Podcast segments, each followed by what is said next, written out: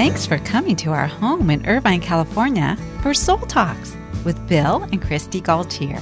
We're glad to have you and your friends in our growing community of soul shepherds. We love hearing from you by email, social media, and on soulshepherding.org.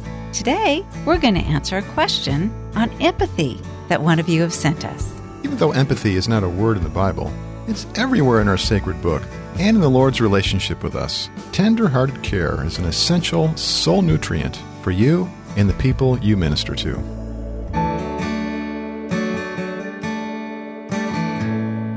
Well, Bill, I received a voicemail today from one of our soul shepherding podcast Soul Talk listeners and a friend of mine. And she says, I just finished listening to a podcast and I have a question and I'm hoping that you'll address it on a future podcast. So we're going to do that. She says, I'm struggling with how to show empathy when the topic that's being shared that I'm listening to triggers my anxiety. I find I just want to fix it. I also find I don't have patience to listen again day after day. So we appreciate your question and it's it's really helpful when we get your questions because of course we all can relate to this. I mean even I can relate to this. There's times when I'm listening to you, Bill, and you're sharing something that stirs up all kinds of emotions in me that are really uncomfortable.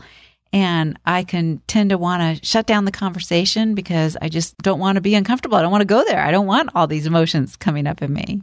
Yeah, listening is a very deep and vulnerable process, and it stirs up emotions within us. And then there's times when even you're sharing, and I'm like, oh, I've heard this before. I'm tired. I don't want to listen anymore. I just want him to be over this, or I just want him to feel better, or to, you know, not need anything from me right now because maybe I feel like I'm maxed out, or I'm distracted, or I've just got so much going on, or I just feel like, oh, I've listened and nothing's changing, and this empathy stuff isn't really very effective anyway. it doesn't seem to make things better. He's not feeling comfort. He's needing comfort again. Right. We want to see people change and see the more that the person we're listening to, the more that we're close to them. It's, it's a loved one. We're, they're involved in each other's lives. Yeah. It's, it's my spouse. It's my son or daughter or my brother, sister, or mm-hmm. parent or uh, these close relationships. We're intertwined. Yeah. And so the person's behavior affects us. Yeah. And so it's really hard to abandon the outcomes to God. It's really hard. I mean, I've even thought about times when I'm I'm listening and I'm thinking, am I even enabling this person? Because they don't have to change because they just keep coming and complaining to me and I am receiving empathy from me and then going on about and doing the same thing. Yeah, well, and that is a problem with listening. There is an important balance point with speaking the truth in love. Yes. Yeah, These are tricky issues. Yeah, they are. So the question is I'm just trying to kind of put before my mind now this woman who has asked this question. So she's listening and she's feeling anxious. And uh, this is a, a loved one who's sharing with her, and she's finding that she's losing patience. Mm-hmm. Yeah. And I think there's a couple reasons why that can happen. One is because maybe she's been pushing down her own emotions, denying her own emotions, not receiving empathy, and not taking these emotions to the Lord and journaling about them, sharing them with an ambassador of Christ, receiving empathy herself for these emotions. So then they're they're getting stirred up here and she doesn't have access to be able to be present and empathetic to the person that she wants to at the time.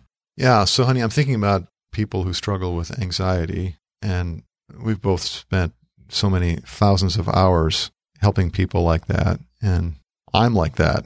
I've had problems with anxiety in my history and obsessive ruminating thinking, worries, worries about my image, worries about my performance, worries about pleasing people, all sorts of different fears, being held back, avoiding things out of fear and anxiety, having anxiety in my body where it's tiring me out, where it's causing me distress in my stomach and my digestive tract, where it's keeping me awake at night and I'm tossing and turning, uh, where it's siphoning off my joy. I know what anxiety yeah. is like. And when you have a struggle with anxiety like this, a racing heart, uh, experiences with panic and panic attacks, which then becomes a vicious cycle because you're it's so scary to have a panic attack. You think you're having a heart attack and you're afraid for it to happen again.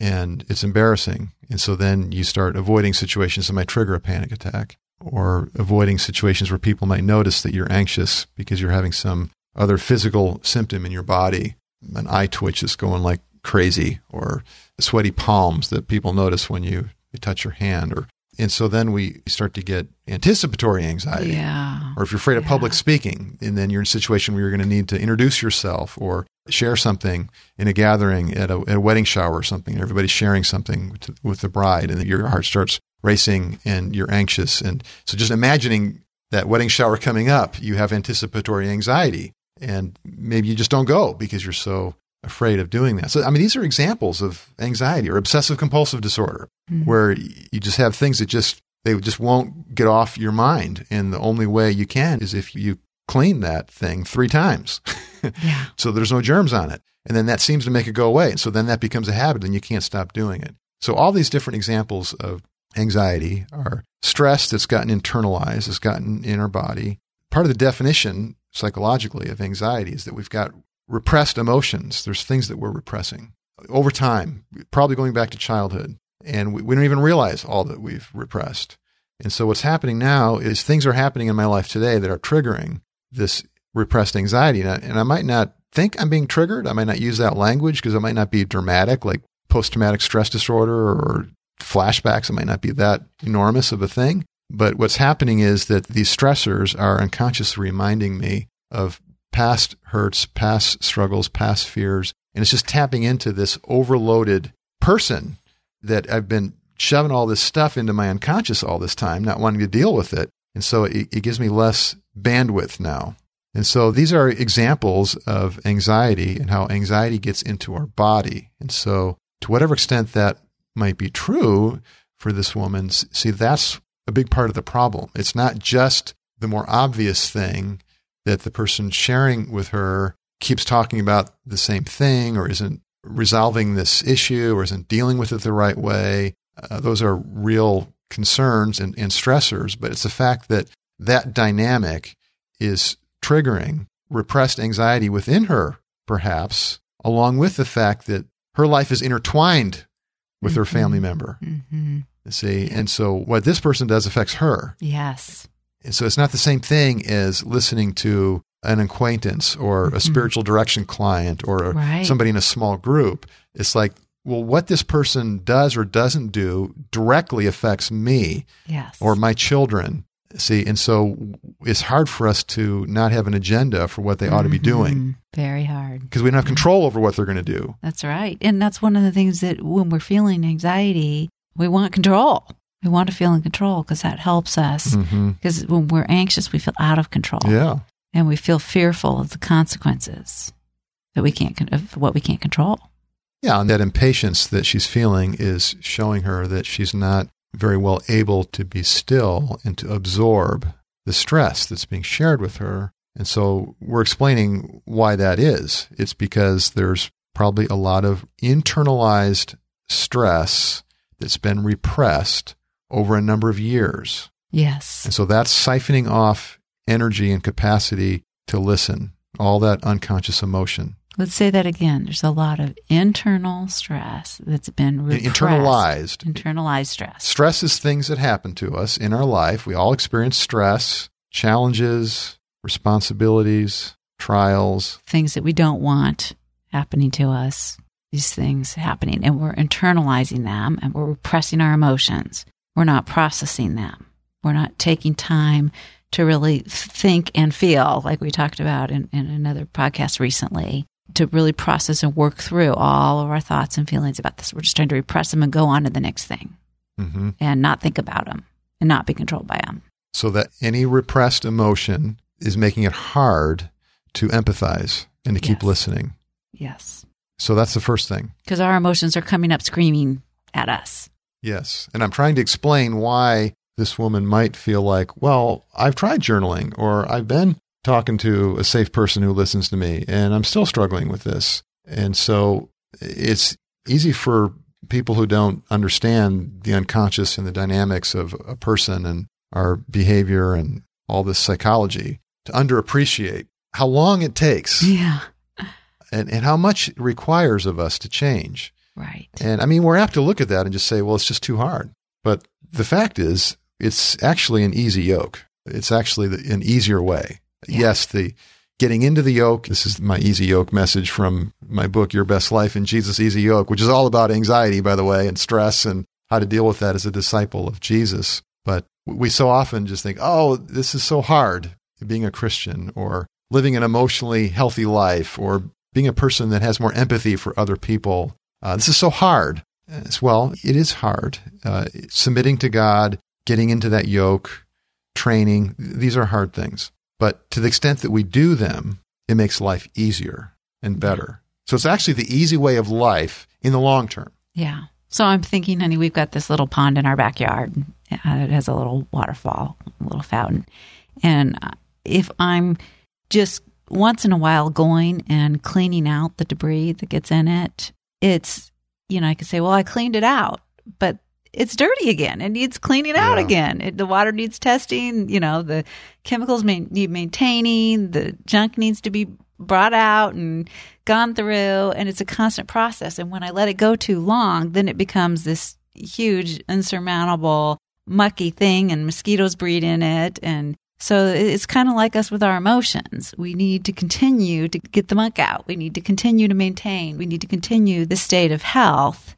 And one of the things I think that it's in a relationship like a marriage or, or with someone with a, a child or somebody that we're very affected by the emotions they're sharing with us, there needs to be a mutuality in this. If it's only going one way, where I'm always the one listening and giving empathy, that can be a problem too and can increase our anxiety and our impatience with listening. We, we need to be able to have some balance of knowing our turn's coming, that, that there's a balance of I'll listen to you and empathize with you, and I need you to listen and empathize with me, and that we're not over depending upon each other for that, but that we're taking responsibility for our own emotions too and becoming aware of those and not repressing those. It's especially important in marriage and in friendship that there be that mutuality because that's the that's the nature of the relationship. Yeah. And so I think one of the things recently in a devotional I wrote about the communication wheel, Yeah.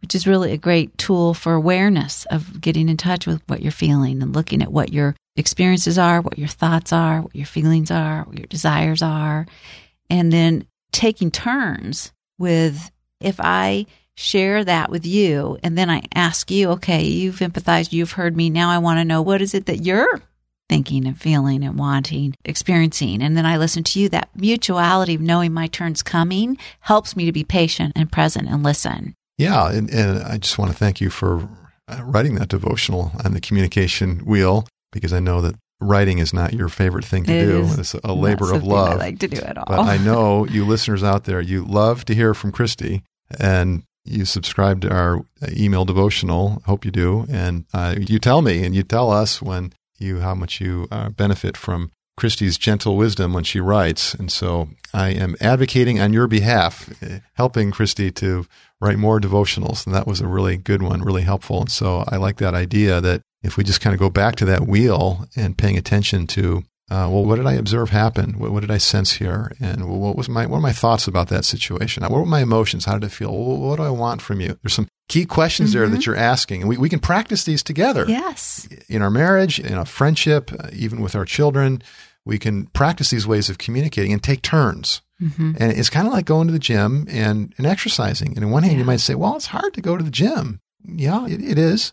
But when you're in shape, it's easy and it enables you to lift more weights and run faster. And communication works the same way. You can practice it. And we just need some tools and some training to practice that. And we need to practice it outside of the crisis situation. You see, what we tend to do is we've got a conflict, we've got a big problem, let's get out the communication wheel. Well, yeah, get out the communication wheel and try to use it. But what's going to help you a lot more is when you don't have a problem and you're not in a crisis, Yes. use it then That's right.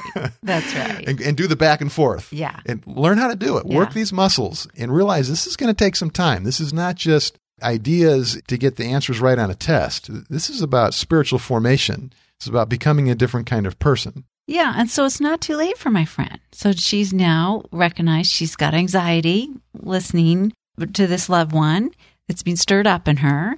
And so she can go and she can practice using the communication wheel. She could practice using Immanuel journaling on our website. It's another article we have to That's get in John touch. and Sungshim Loppnow. Yeah. I've created that, and you can go to their ministry on Facebook or on the website uh, on the internet. They have a website. If you just Google Immanuel Journaling, and they have a book titled Joyful Journey that teaches us all about how to do that. But yeah, they have given us permission to have a one page worksheet that you can go through as a journaling tool. hmm Yeah, and those are great ways for her to get in touch with. Okay, what's this anxiety about that I'm feeling?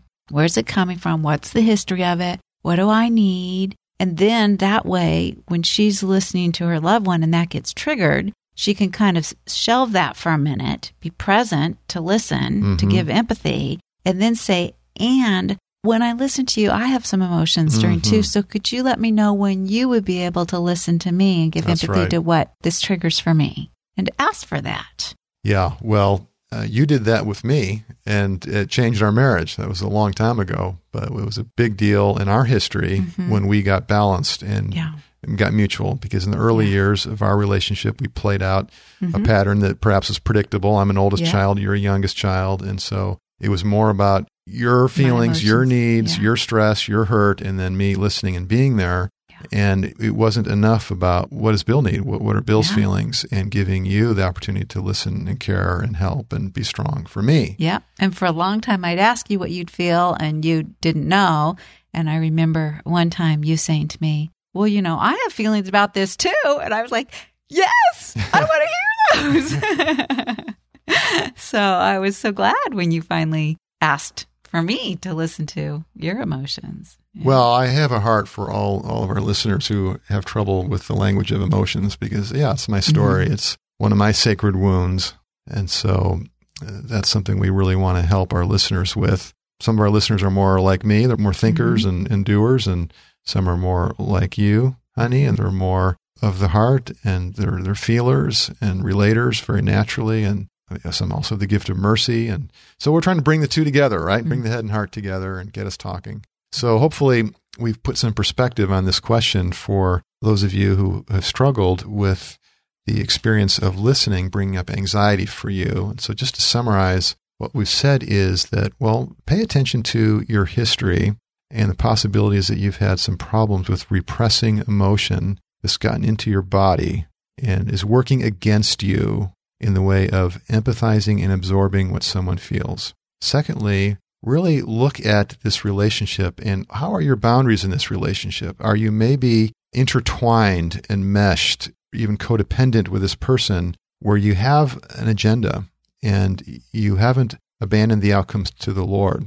And then thirdly, Kristi, you've really emphasized the importance of mutuality in a relationship. And well, when is it your turn to say, well, I'm feeling anxious as I listen to you, uh, or I have some needs here too. And of course, there's some subtleties and delicacy around timing and learning how to take turns. But the goal is that we would become the kind of person who, when we listen to somebody, we are able to contain, meaning hold on to and care for our own emotions while we listen to somebody else's emotions. And so then we have some space there. And then the other thing that we've added here is that, well, in any situation of conversation, soul talk, relationship, discipleship, and so forth, there is the situation of, well, sometimes, you know, we speak the truth in love. And that's a very delicate issue. We probably ought to just do a whole series of podcasts on that sometime Yeah. because that's sort of dangerous. It's like we can use that verse from Ephesians 4:15, I think it is, and use that to judge people or pressure people to change or act like we have the gift of prophecy and put a lot of truth on them and but on the other hand, we can make the other mistake and not say anything. Mm-hmm. And that's not good either. Yeah. Because that can be, like you were saying, honey, that can be enabling some behavior that's just really not, not wise, not responsible, not considerate, not godly. So we all need feedback. A lot of proverbs that teach about importance of feedback. That was amazing. I'm so glad you're a thinker. You just like gave us an outline right there. you just kind of like went through in your head just from our conversation, created this outline and reviewed for us these points that Well, I'm glad you've experienced it as helpful. Uh, our idea of soul talks is a conversation. I think my teacher got out there, but maybe, maybe that was a good thing. So grateful. I'm grateful for the teacher and you, and I know a lot our listeners are too. Thank you. Lord God, we love you and praise you. We honor you. You are good You are wonderful in every way, and you are filled with compassion and grace and empathy and truth and justice and encouragement. How we worship you, Father, Son, and Spirit. And we thank you that you are present in glorious, helpful ways for this listener who has asked this question, and so many of us who relate with her. Probably all of us, if we're really honest. Sometimes when we're listening, we get stirred up and we feel anxious, and it's hard to be patient. I relate to that. Lord, what a precious heart this woman has that she would ask this question. Would you just help her to see how much you delight in her and the kind of spouse and mother and friend that she is, that she would have concern for being more caring and more helpful. And God, guide her to the, uh, the wisdom and grace that she needs for additional help with her anxiety, additional freedom, additional capacity to offer empathy to the people in her life. And surely that is largely about her receiving more empathy in her own heart, in her own body. And so give her much guidance and help her see how patient you are with her. That, of course, is our ability to be patient with other people, Lord. It comes from experiencing how patient you are with us. And our ability to trust and receive your patience with us is so uh, greatly helped when we have a soul friend who gives us that patient, caring love. So we pray that for this friend and all of our listeners. And uh, thank you, Lord. In Jesus' name, amen. Amen.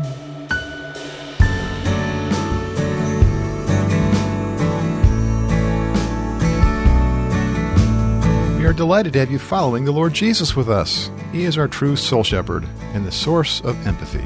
Thanks for sharing Soul Talks with your friends. In just the last two months, our community has grown by 50%. It's easy to use the share button on your podcast app or iTunes, or email a podcast link from our website, soulshepherding.org. Also, we hope you're receiving our weekly devotional emails and sharing those. They're free, and you can sign up at soulshepherding.org.